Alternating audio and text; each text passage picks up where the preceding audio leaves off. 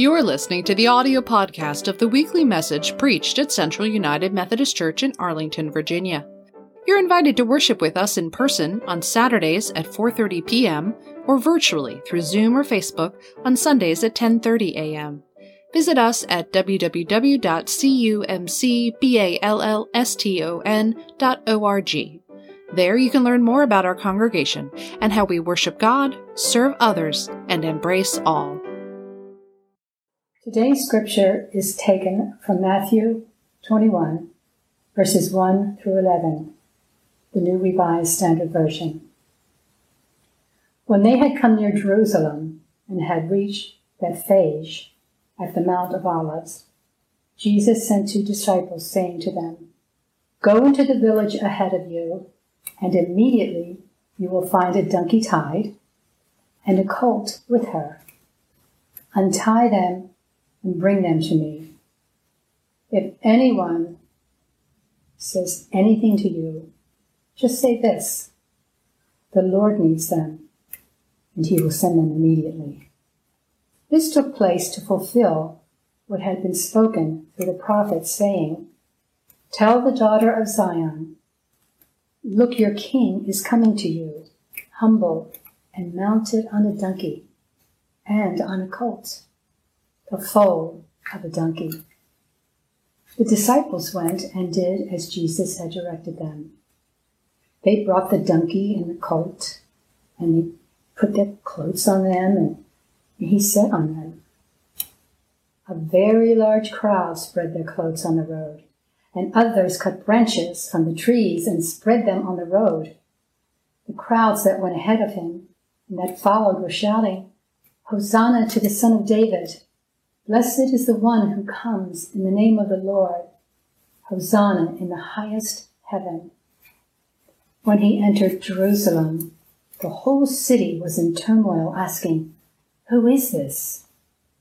The crowds were saying, This is the prophet Jesus from Nazareth in Galilee.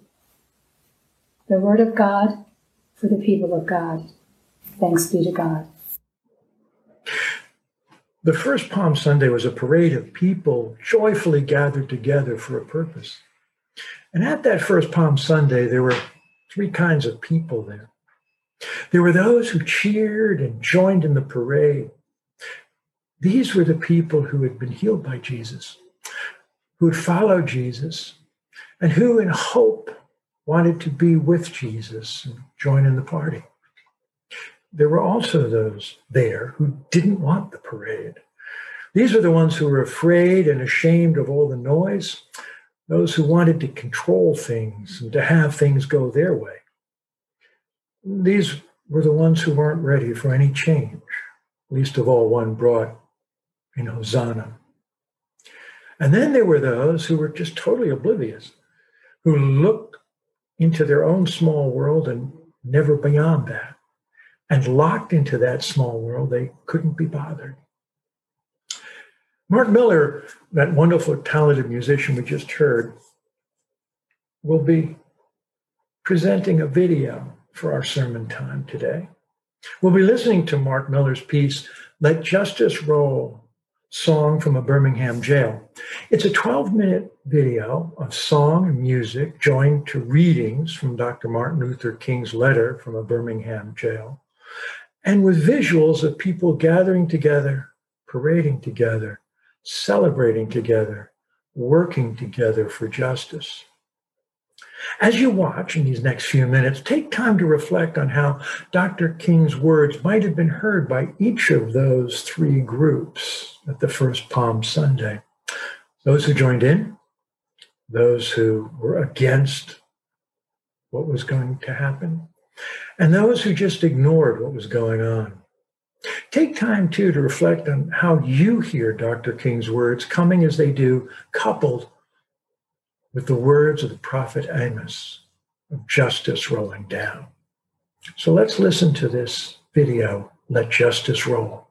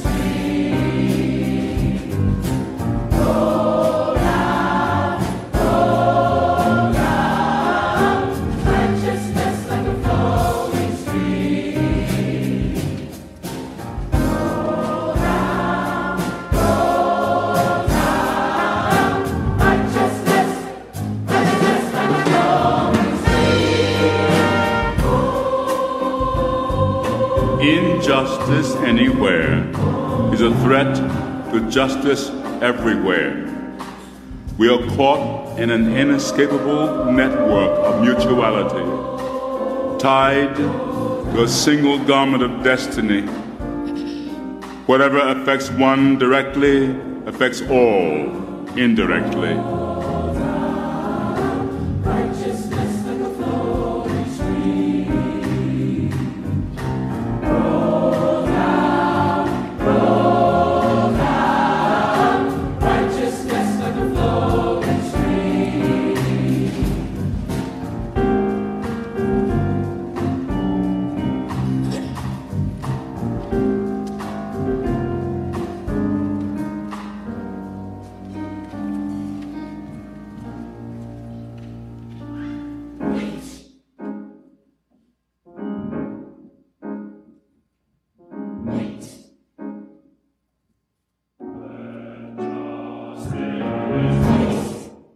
For years now.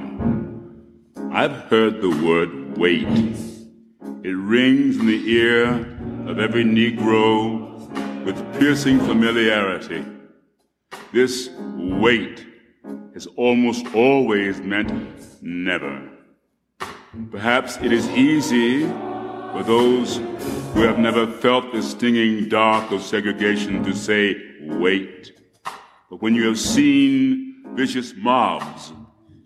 Lynch your mothers and fathers at will and drown your sisters and brothers at whim, when you have seen hate filled policemen curse, kick, and even kill your black brothers and sisters, when you have seen the vast majority of your 20 million Negro brothers smothering in an airtight cage of poverty in the midst of an affluent society. When you suddenly find your tongue twisted and your speech stammering, and you seek to explain to your six year old daughter why she can't go to the public amusement park and see tears welling up in her eyes when she is told that Fun Town is closed to colored children, and see ominous clouds of inferiority beginning to form in her little mental sky. When you are humiliated day in and day out by nagging signs reading white and colored. When you are harried by day and haunted by night by the fact that you are a Negro living constantly at tiptoe stance, never quite knowing what to expect next, and are plagued with inner fears and outer resentments. When you are forever fighting a denigrating sense of nobodiness, then you will understand why we find it difficult to wait.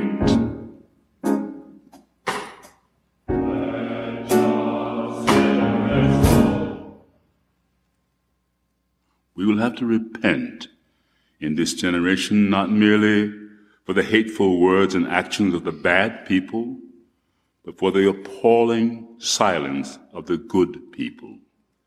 Human progress never rolls in on wheels of inevitability. It comes through the tireless efforts of people willing to be co-workers with God.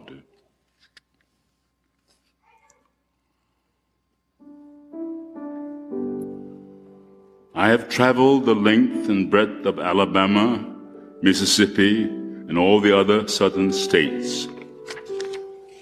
On sweltering summer days and crisp autumn mornings, I've looked at the South's beautiful churches with their lofty spires pointing heavenward. Over and over, I found myself asking, what kind of people worship here? Who is their God? Where were their voices when the lips of Governor Barnett dripped with words of interposition and nullification? Where were they when Governor Wallace gave a clarion call for defiance and hatred? Where were their voices of support when bruised and weary Negro men and women decided to rise from the dark dungeons of complacency to the bright hills of creative protest? Yes, these questions are still in my mind. In deep disappointment, I have wept over the church. But be assured, my tears have been tears of love. There can be no deep disappointment where there is no deep love. Yes, I love the church. How could I do otherwise?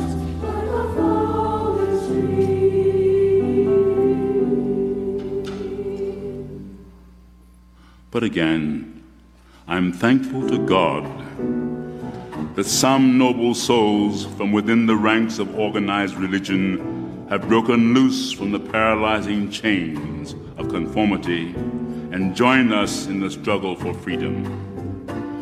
They have left their secure congregations and walked the streets of Albany, Georgia with us.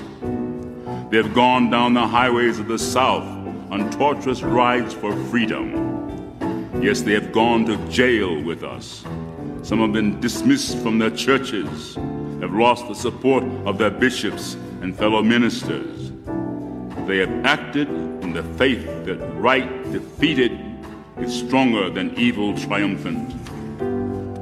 Their witness has been the spiritual salt that has preserved the true meaning of the gospel in these troubled times. But even if the church does not come to the aid of justice, I have no despair about the future. I have no fear about the outcome of our struggle, even if our motives are at present misunderstood. Abused and scorned though we may be, our destiny is tied up with America's destiny. If the inexpressible cruelties of slavery could not stop us, the opposition we now face will surely fail. We will win our freedom because the sacred heritage of our nation and the eternal will of God are embodied in our echoing demands.